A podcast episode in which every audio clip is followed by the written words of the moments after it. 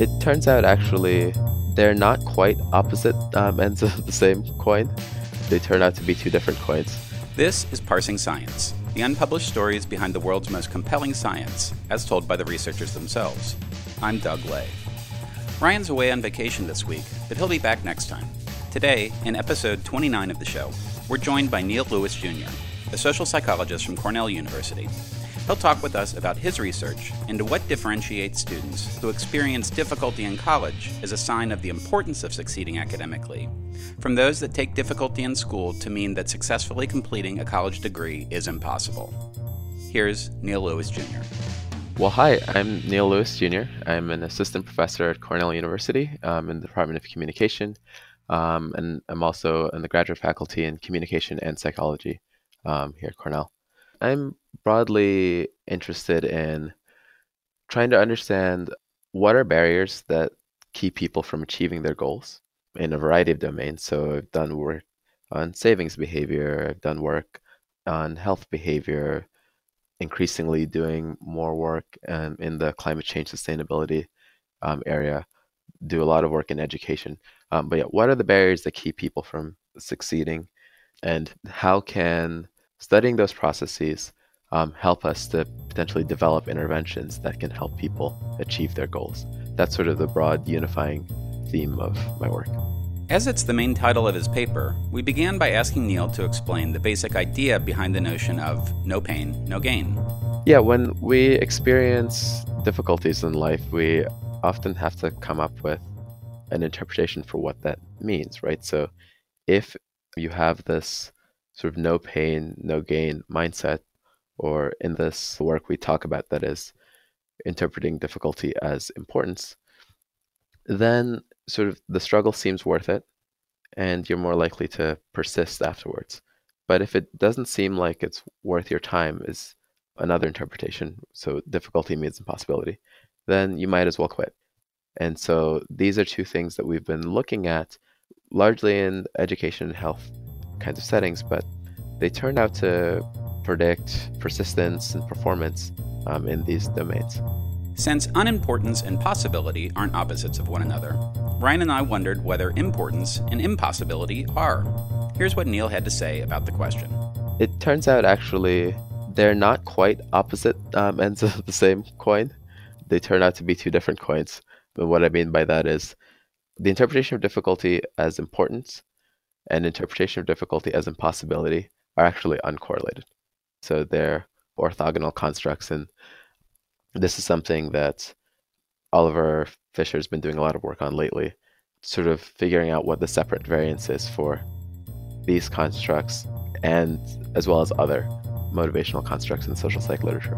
Neil and his team on this project, which included Christina Igliani, who's now with Paris Descartes University, and Daphna Oyserman at the University of Southern California, carried out two separate studies, both of which were related to the degree to which students viewed experiencing difficulty in school as a reminder of the importance of persisting towards attaining their educational goals. So we asked him to explain what each of these studies entailed, as well as what they found. The first study was the large correlational study where we just surveyed a bunch of Americans. We had over 1,000 people answer this questionnaire, and then we looked at demographic correlates of their responses, finding that education was a big factor, but there's also a moderation by racial ethnic minority status.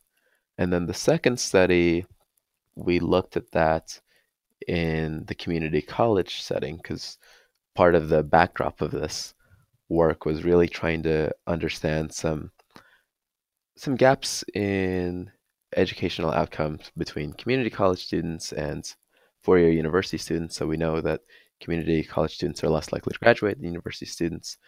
So we're trying to figure out, well, what are some key differences between community college students and four-year university students that might help us understand this, and thus what we might be able to do about it. So the paper is a mix of large online study and then a second study that we ran in community colleges in Southern California.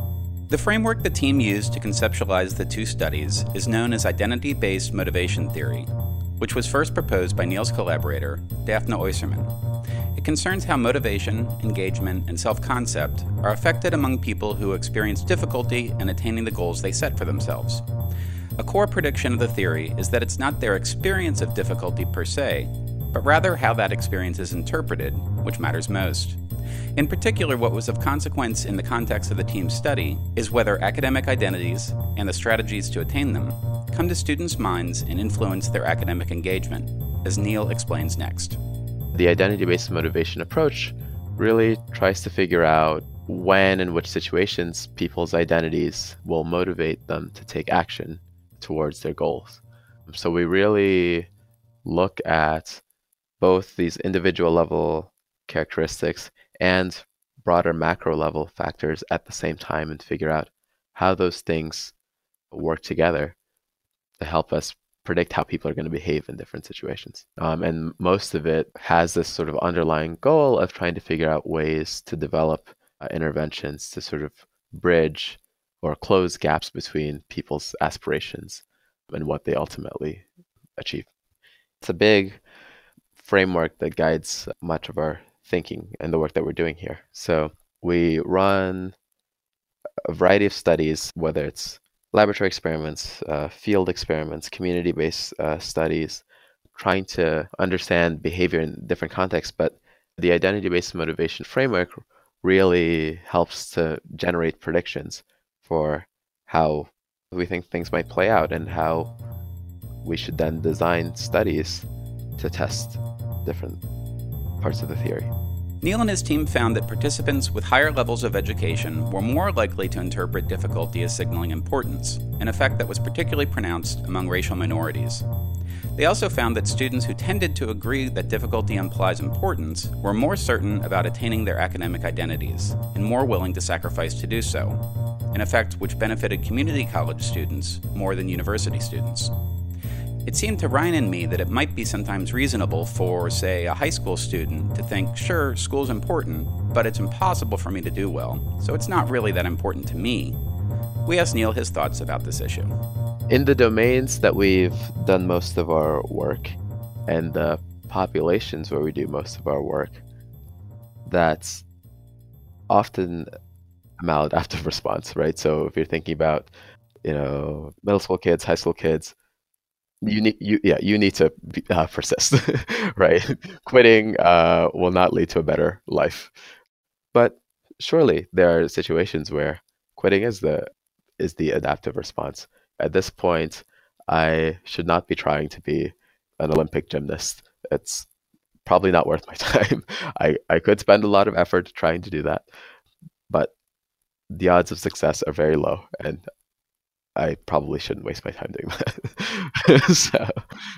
But for a teenager in school, no, I think you should be persisting, given all that we know about the benefits of education for your life outcomes. In addition to the interpretation of experience difficulty, two other components of identity-based motivation are connection and strategies. Ryan and I were interested in learning what each of these refers to and how they relate to forming an identity as a college student. Connection is related to this idea of connecting who you are now and the way you think about yourself now to who you would like to be in the future, right? So we have various goals and aspirations for our future, and it can be easier to well, not necessarily easier, but yeah, you can stay motivated to pursue those if there is a clear connection to your current self. So if it's clear why, you're going through the pain of this extra problem set right now, how that's going to benefit you in the future, then you are more likely to sit down and actually do it. Whereas if there's no clear sense of why you should be doing this, then it's hard to stay motivated to do that.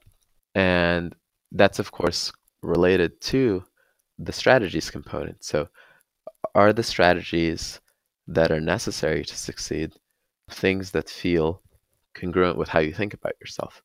Am I the kind of person that, am I a school person? Am I a healthy person in the health realm? Can I actually do these things? Do people like me engage in these behaviors.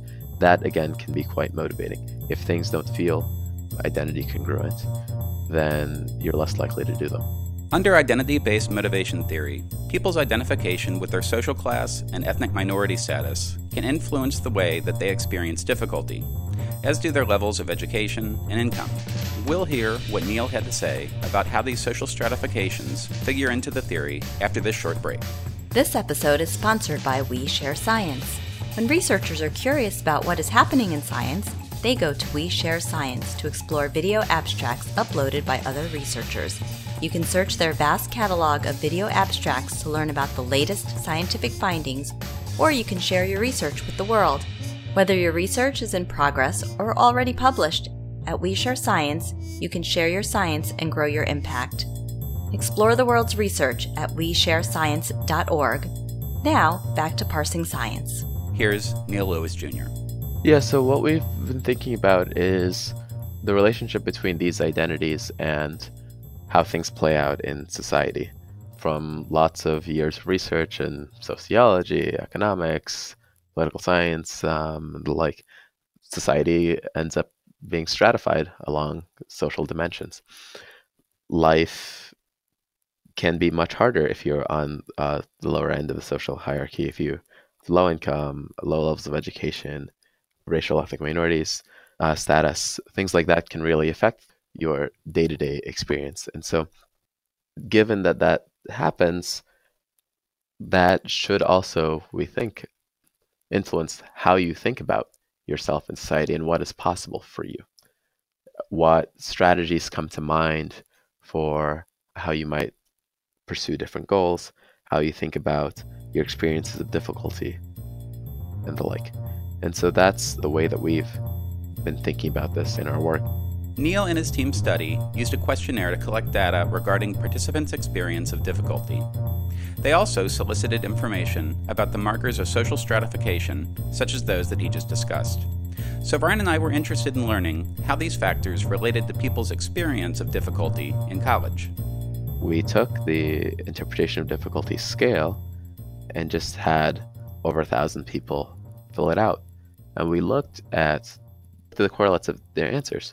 And we did find these relationships between markers of social stratification and answers. So the amount of education you had mattered for how much you agree that difficulty means importance. Racial, ethnic minority status also interacted with that. So if you have high levels of education, you're more likely to agree that difficulty means importance. Lower levels of education, you're less likely to agree that difficulty means importance. And that makes sense given what we know about differences in lived experiences. Those of us who are fortunate enough to have higher levels of education are usually operating in spaces where we do see the returns from our efforts. Working harder does usually mean getting more from it. Whereas if you're in a situation where, say, you're working 2 or 3 jobs but still not moving up very much, it's hard to agree that that difficulty is important and is sort of worthwhile. So that's sort of the way that we've been thinking about these things, trying to figure out how do these social categories, identities, play out in the way that you think about yourself and what is possible for you to achieve, depending on where you are in society. Neil and his team made use of Amazon Mechanical Turk, or MTurk, to recruit people to complete the project's questionnaires. Since several of our prior guests had also made use of MTurk, Brian and I wanted to know what Neil sees as being the pros and cons of crowdsourcing research participants.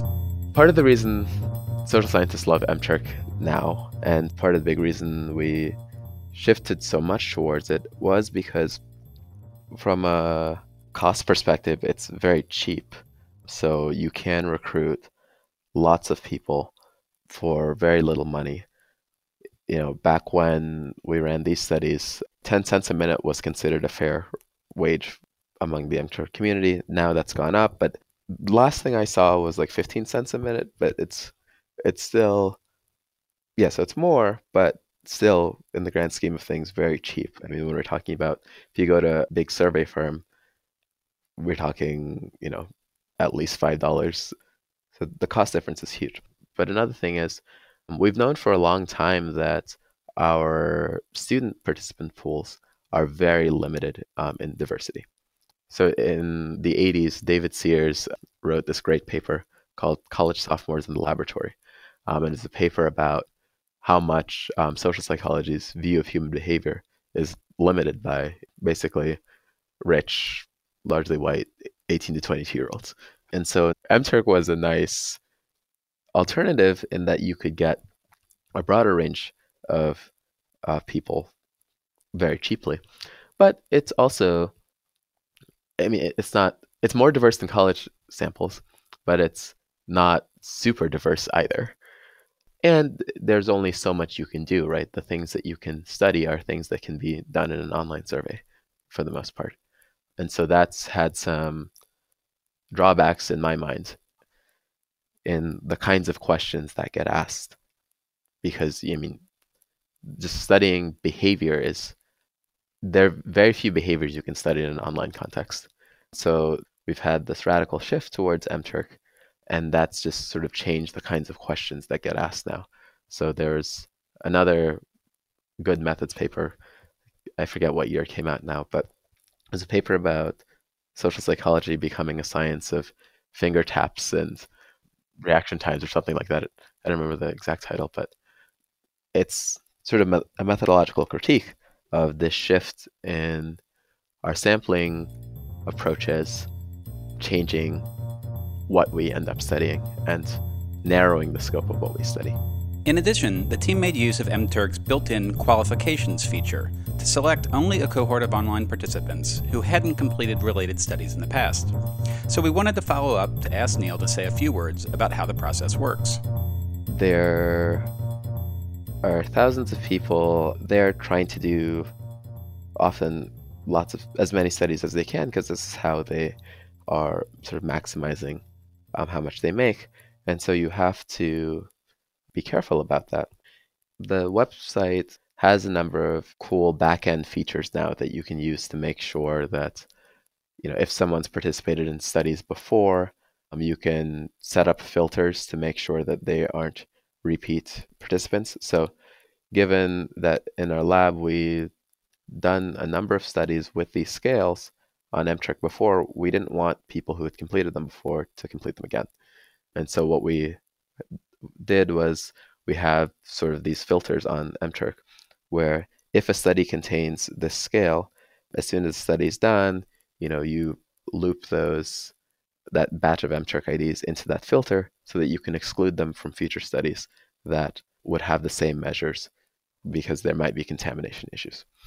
And so that's, it has a number of features like that that you can use to try and address some of these concerns of non-naive participants.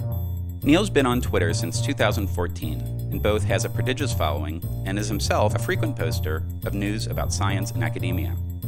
Given the growing number of alternatives to traditional publishing, we asked him how he stays current with what's new in his field. There are many times that what we think hasn't been studied before, or maybe it hasn't been studied in our discipline or corner of the discipline, has actually been studied elsewhere. And I'm hoping now that we have increasingly more integrated databases, it'll be easier to find things. So I suspect part of the reason you all found me is because of Twitter. And this is one of the things I actually like a lot about that medium is I'm constantly exposed to things that are very relevant to me, but I would never read otherwise because I basically read the journals in my discipline. There's too many journals, I can't read them all. I get the ones that are mailed to me once a month. And everything else is just whatever people are tweeting about. And so now there's, I mean, there's so many things in sociology and political science and public health, public policy, and economics that are very relevant to the work that I'm doing. And I just wouldn't know about it if I weren't following these people on Twitter. We followed up by asking Neil his thoughts on preprints, which are early versions of scholarly or scientific papers that, due to the rise of open science initiatives, are now ubiquitous across the web. The pace of knowledge transmission has increased, and I think it's, yes, there's a lot of sort of noise as well that can be distracting, but there's also a lot of really good stuff there. And I now find it funny to get the table of contents from journals in my inbox or the physical journals themselves and opened it, and like, I've already read all of this. It was a preprint, 6 months ago. And so, yeah, in some sense, I think some of the journals might not be as relevant as they used to now that everything gets posted online. Not only the preprints, but blog posts. Some of them are just really helpful in explaining things very clearly in a way that actually wouldn't end up in a journal. So that's, I think, a nice feature. So, I'm getting ready to teach research methods this fall. And at least once a week, I think, I've got a blog post on the syllabus, because I think many of them are quite helpful for synthesizing the broad themes of the week. So, they have the core journal article readings, but some of these blog posts explain things much better than the articles ever could. And from a teaching perspective, that's really helpful to have.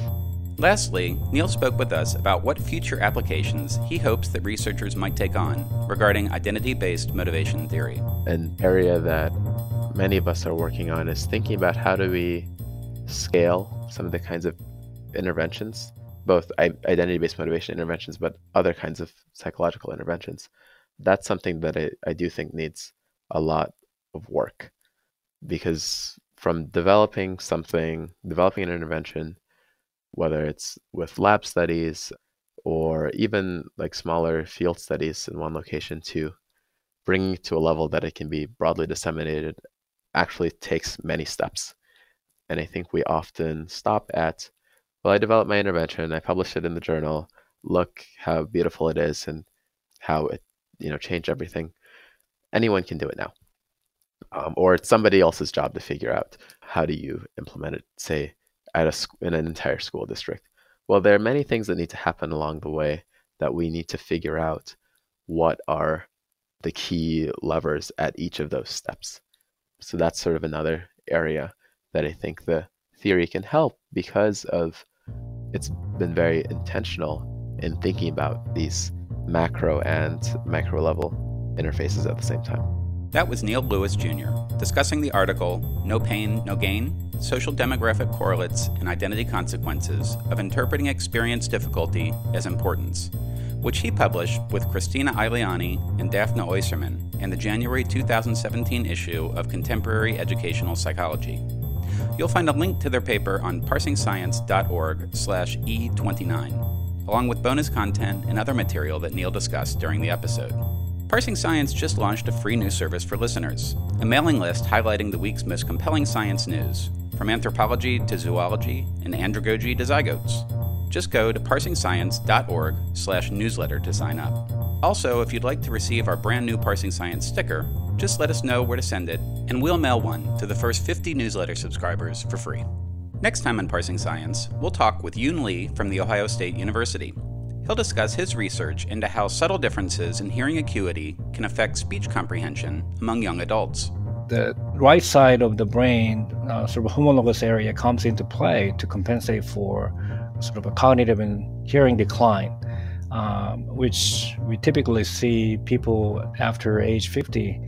But in my recent study, we were surprised to see that actually the right side of the brain is lighting up when they have a slight, like tiny bit of hearing decline that is so slight that they're not even aware of that.